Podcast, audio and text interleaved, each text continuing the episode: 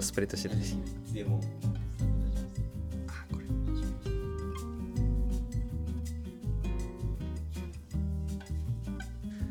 こんにちは。川野ゆうまです。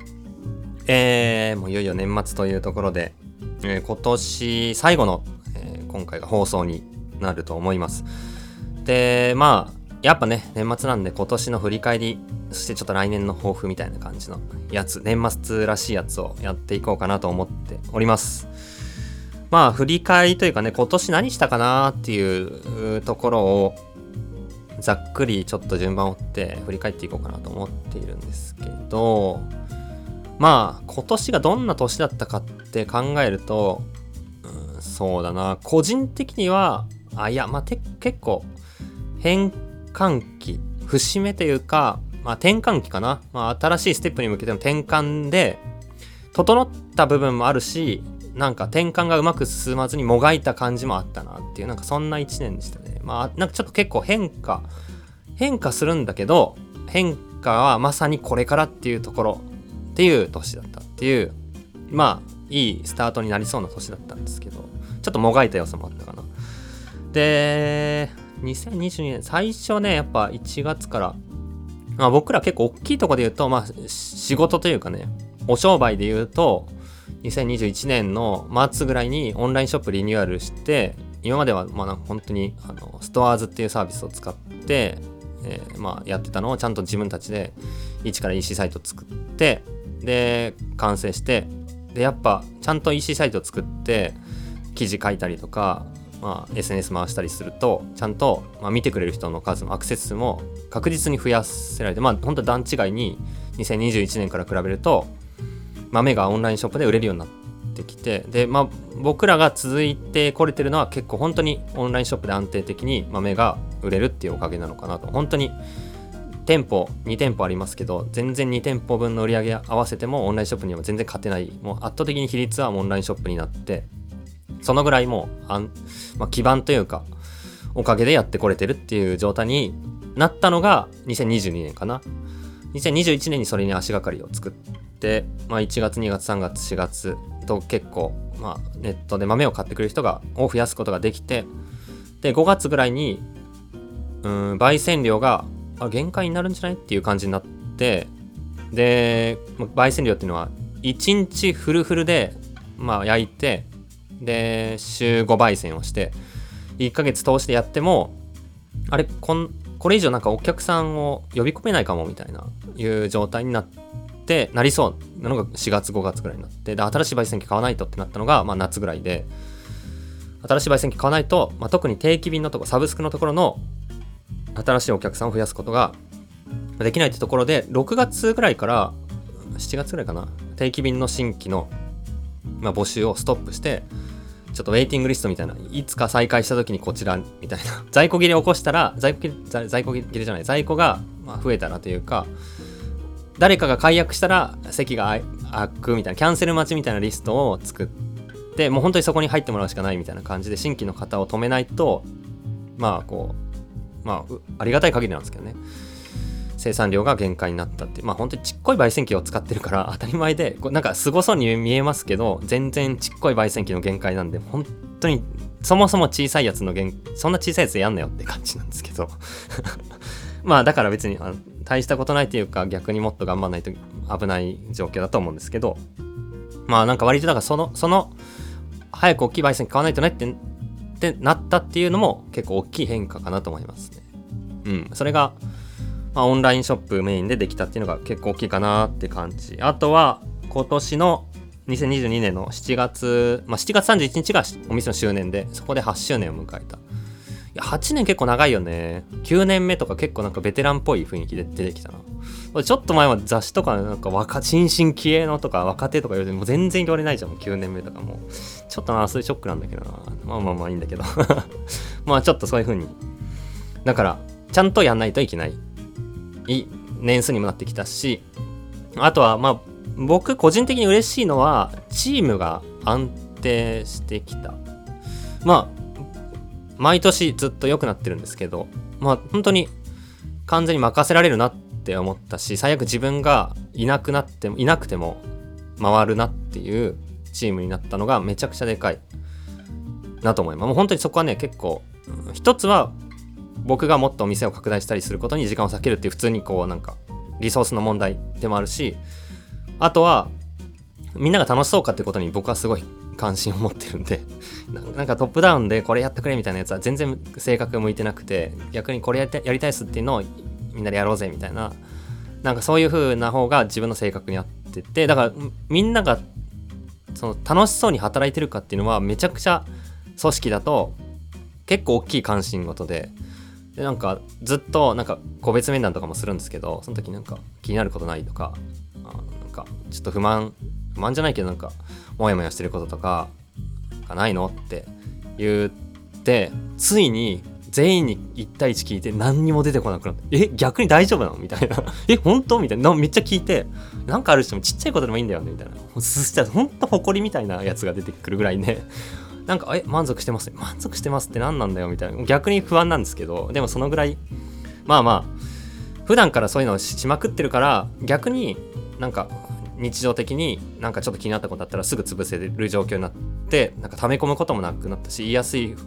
感じになったのかなと思っていて。だ出てくるはそういうふうにこう普段のミーティングとかでちゃんと課題を上げてくれるけど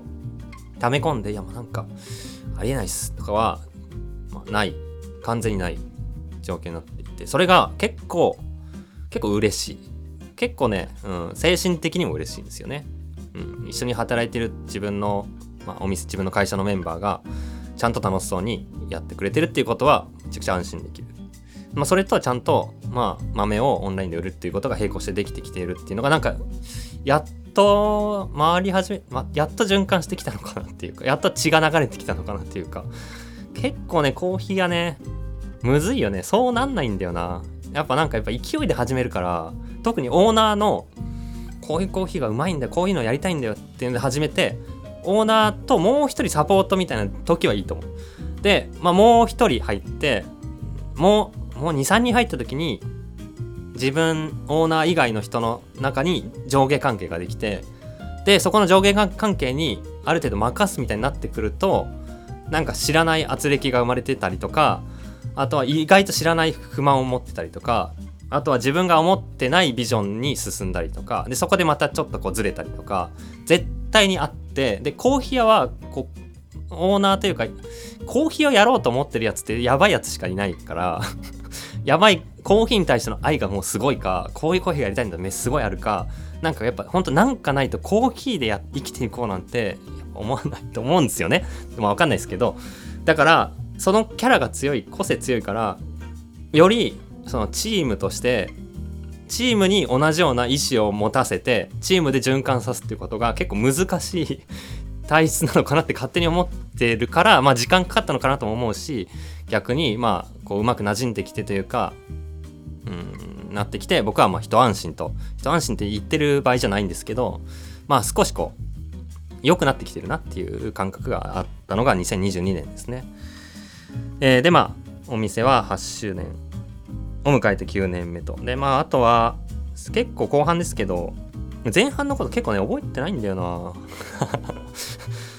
うん結構ね、忘れちゃいますよね。何やったかなまあ結構な、前半は、オンラインショップで豆たくさん出すためにどうすればいいんだろうとかいろんなこと考えたり試したりしてたかな。で、後半は、うん、なんか、新しいチャレンジいろいろしたりしたかな。ポップアップでちょっと違う場所に行ってコーヒー出してみようっていうので、一つは福島県の酒蔵に行ってコーヒー出すっていうのをやって、えー、まあ、その酒蔵も僕が日本酒にハマったのも2022年、まあ、2020去年ぐらいにハマって今年もガチに日本酒大好きマンになってしまったんですけどその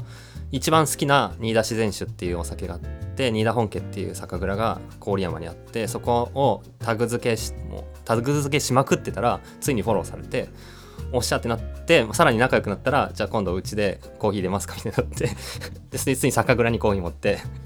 コーヒーに行ったっていう回があってしかもそれ社員全員で行って絶対に黒字にならないのに社員全員の新幹線代の往復とか絶対に売り上げ取れないはずなのに全員で行こうって言って全員で行ってみんな酒好きだから酒蔵見学させてもらっておっしゃって言ってて。でまあその辺でめちゃくちゃその本来アウェイな場所に行ってめちゃくちゃお客さんが来てくれて車で朝2時間かけてきました。宮城県から来ました。ここ仙台ここから来ました。めマジかよみたいな。嬉しすぎてそんえそんな？みたいになってそこでなんかいや僕らオンラインで結構その売れるようになってきたってことは僕らのコーヒー飲みたかった直接直接飲みたかった。お店に来れてないけどすごい好きっていう人が結構日本中にいるぞ。いるんじゃないか。まあめっちゃいるわけじゃないしそんなねあのおごり高ぶってるわけじゃないんですけどでも結構いるんじゃないかってところでなんかそこで地方に行く感触を得たんですよね。でそのすごいあったかい。でやっぱ東京にいるお客普段普段お客さんとして来てくれる人よりもよりなんかわざわざ来てくれたからこの機会を楽しまなきゃっていうのでお客さんももう熱量高くてめっちゃ質問してくれるしいろんなこういうコインどうなんですか？家で入れててとか将来バリスタになりたくてめっちゃ熱くてすげえ良かったんですよその回が。激アツじゃんみたいになってみんな結構行ったメンバー全員感動して帰ってきて行ってよかったマジってなってでそこその後もう一発ポップアップやりたいねってなって京都でやったんですよね。京都はお店が2020年までコロナが来るまでやってたんで、まあ、ある程度知ってる人がいたんいるんじゃないかっていうのと、まあ、実際お店に来てくれてたお客さんもまだいるんじゃないかっていうところであとまあ京都だったらつながってる他の関西からちょっと来れるんじゃないかっていうとこで京都の駅駅から行けるぐらいのとこに場所借りてもういきなりゲリラで来来週京都で出しますみたいな。しかもその普通そういうのって催事の百貨店の中でちょっとやりますとかあどっかとコラボでどこどこの卸先のレストランでコーヒー出しますとかゲストバリスタとかよくあるんだけど普通にスペースマーケットで出回ってるあの飲食可の物件を2日間レンタルで普通にお金払って普通にそこ乗り込んでって もう自力でなんか単独でやるみたいな結構ゴリゴリのやつやってそれもめちゃくちゃ良くてたくさん本当に遠いところから遠いところで言うと長崎から来ましたって人いても それもう京都関係ないじゃんみたいな。わマジ長崎から来ると東京に来るのと労力変わんないんじゃないかと思ったぐらいなんですけどまだそのぐらい本当にはるばる来た人もいて地方行くのいいなって思ったのも今年ありましたね。だから2023年来年はもうちょっと地方で今まで行ってなかった地方ちょっとどこ行こうかなと思ってるんですけど僕は行くとしたら温泉湧いてるとこに行きたいんですよね。まあ、でも本当に半分、半分で3割ぐらい、その地方を楽しみたいっていうのも結構あるんですよ。です。もうなんか、いろいろ感触が良かったらそこにガチ、本格出店もあり得るぐらいだと思うんで、ね、そんだけ待ってくれる人がいて、みんな楽しんでくれて、しかも、そこに出す意味っていうのを誰かが住むわけなんで、住むっていう観点とか、他にコラボできるようなビール屋さん、いいレストランがあるとか、なんかそういうのも込みで、その場所が気に入ったら出店もあると思うんで、まあ楽しみに行きたいっていうのもあって、ちょっとなんかどこに出す、どこに行こうかなっていうのをみんなで、ワイワイ、ここがいいんじゃないかみたいな。もうなんかな、なんかそのミーティングやばいんですよね。もうみんな旅行しただけじゃね？みたいな。ここ行きたいっすみたいな。こここんなんがあってみたいな。もうそれ行きたいだけじゃんみたいな。もっと冷静に、僕はどっちかというとオンラインショップの、えー、購入数の都道府県別のランキングの上からだと思ってるんですけど、なんか違ういろんな意見。ここにいいのがあって、楽しいんですけどね。そういうのが今年ありましたね。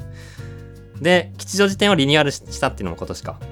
マジでボロボロでマジやばい店だったんですけど、薄暗くて。よくか、本当にリニューアル前の写真をたまに見返したら、え、マジ？ここで7年半やってたって考えるとゾッとするぐらい、やばい店。やばい店って言ったらもうちょっと、その時に来てくれたお客さんに失礼だし、そ、そんなやばいと思ってない。まあちょっと過剰に言ってるだけなんですけど、でも、まあそのぐらいリニューアルしてすごい明るくなって、照明がやっぱ少なかったかな、前。明らかにやっぱ少なかった。照明増えて明るい店になったし、綺麗、まあな綺麗っていうのも、テーブルとか椅子がすっきりしたおかげでスペースが広く見えて、で、なんか、コーヒー飲む気持ちもよりなんか穏やかに飲めるような、テーブル細いああるとかじゃなくて、まあ、大きいテーブルになって、ちょっと安心して明るく飲める店になって、めちゃくちゃそれ結構、振り返るとすげえやってよかったなと。内装費用かかりましたけど、やってよかったなーってマジで思った。周年迎えて、違う。周年迎える前にリニューアルしたんだ。リニューアルして周年を迎える。それはすごい良かった。って感じですね。で、下北の焙煎所は5周年を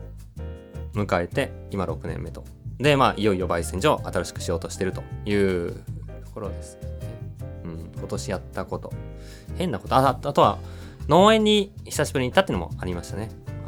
まあ、コロナで行けなかったんですけど、2022年の最初6月に久しぶりにバリ島に行って、えー、まあその話は前したと思うんですけど生産がもう始まってたっていう話とか、まあ、バリで、